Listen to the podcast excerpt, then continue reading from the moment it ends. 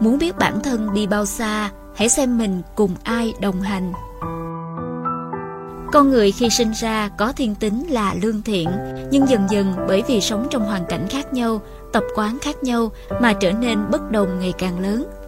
Do vậy, chọn người mà kết giao, chọn hoàn cảnh mà bản thân sinh sống đã trở thành một điểm then chốt trong việc đối nhân xử thế của cổ nhân. Gần mực thì đen, gần đèn thì rạng. Sống chung với dạng người nào thì lâu dần cũng sẽ chịu ảnh hưởng của người ấy mà có phần giống họ về thói quen, về sở thích, thậm chí giống cả về cách hành xử, đối nhân xử thế. Điều mà mọi người thường nói, ngưu tầm ngưu, mã tầm mã cũng chính là đạo lý này.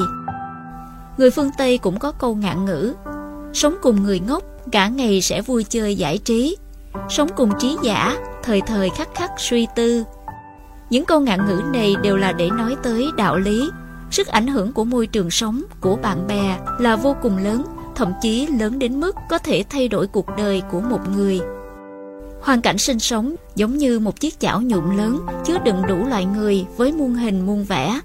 Nếu xung quanh một người đều là những cá nhân chú trọng việc tu tâm dưỡng tính, coi trọng đức, thì người ấy sẽ bị những lời nói và hành vi của người bên cạnh giáo hóa. Từ đó, họ có thể tự giác ước thúc bản thân, khiến bản thân không ngừng vươn lên. Trái lại, một người sống trong môi trường có đạo đức sa sút toàn là lừa dối thì người ấy cũng bị ảnh hưởng bởi hành vi của người bên cạnh. Từ đó, người ấy không còn phân biệt được tốt xấu, làm việc xấu mà không biết, sống nước chảy bèo trôi, gặp sao hay vậy. Âu Dương Tu là văn học gia, sử học gia và vị quan nổi tiếng triệu tống. Ở lĩnh vực văn học, ông có nhiều thành tựu trác tuyệt, có nhiều sáng tác nổi tiếng. Có một câu chuyện kể rằng, lúc Âu Dương Tu còn làm thái thú ở phủ Vĩnh Châu, nay là phủ Dương, An Huy, có người trẻ tuổi tên là Lữ Công Trứ làm việc dưới trướng của ông. Một lần nọ, bạn của Âu Dương Tu là Phạm Trọng Im trên đường đi ngang qua Vĩnh Châu đã ghé lại thăm. Âu Dương Tu nhiệt tình chiêu đãi, đồng thời nhờ Lữ Công Trứ phụ tiếp đãi Phạm Trọng Im. Trong khi trò chuyện, Phạm Trọng Im nói với Lữ Công Trứ rằng Cận chu giả xích, cận mặt giả hắc. Cậu ở bên cạnh Âu Dương Tu thật sự là điều quá tốt, nên hướng đến ông ta xin thỉnh giáo kỹ xảo viết văn làm thơ. Lữ công trứ gật đầu cảm tạ về lời khuyên của Phạm Trọng Im.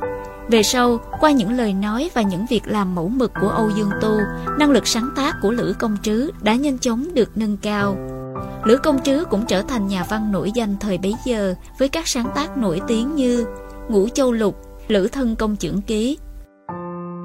Trong xuất sư biểu, Gia Cát Lượng cũng có câu cách ngôn Thân cận người tài đức, xa rời kẻ tiểu nhân, đây là nguyên nhân khiến tiên Hán hưng thịnh.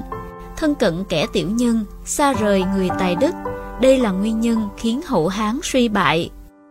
Sự hưng suy của một vương triều hay của một cá nhân đều chính là quan hệ nhân quả của việc kết giao. Kết giao với người kính thần, kính thiên, chú trọng tu dưỡng tâm tính sẽ giúp bản thân biết việc gì nên làm, việc gì không, từ đó mà có thể tích được đức, đắc được phúc báo. Trái lại, kết giao với người xấu, người không sợ trời, không sợ đất, không việc ác nào không dám làm, thì bản thân cũng trở thành người như vậy. Kết cục cuối cùng là khiến bản thân gặp phải tai họa.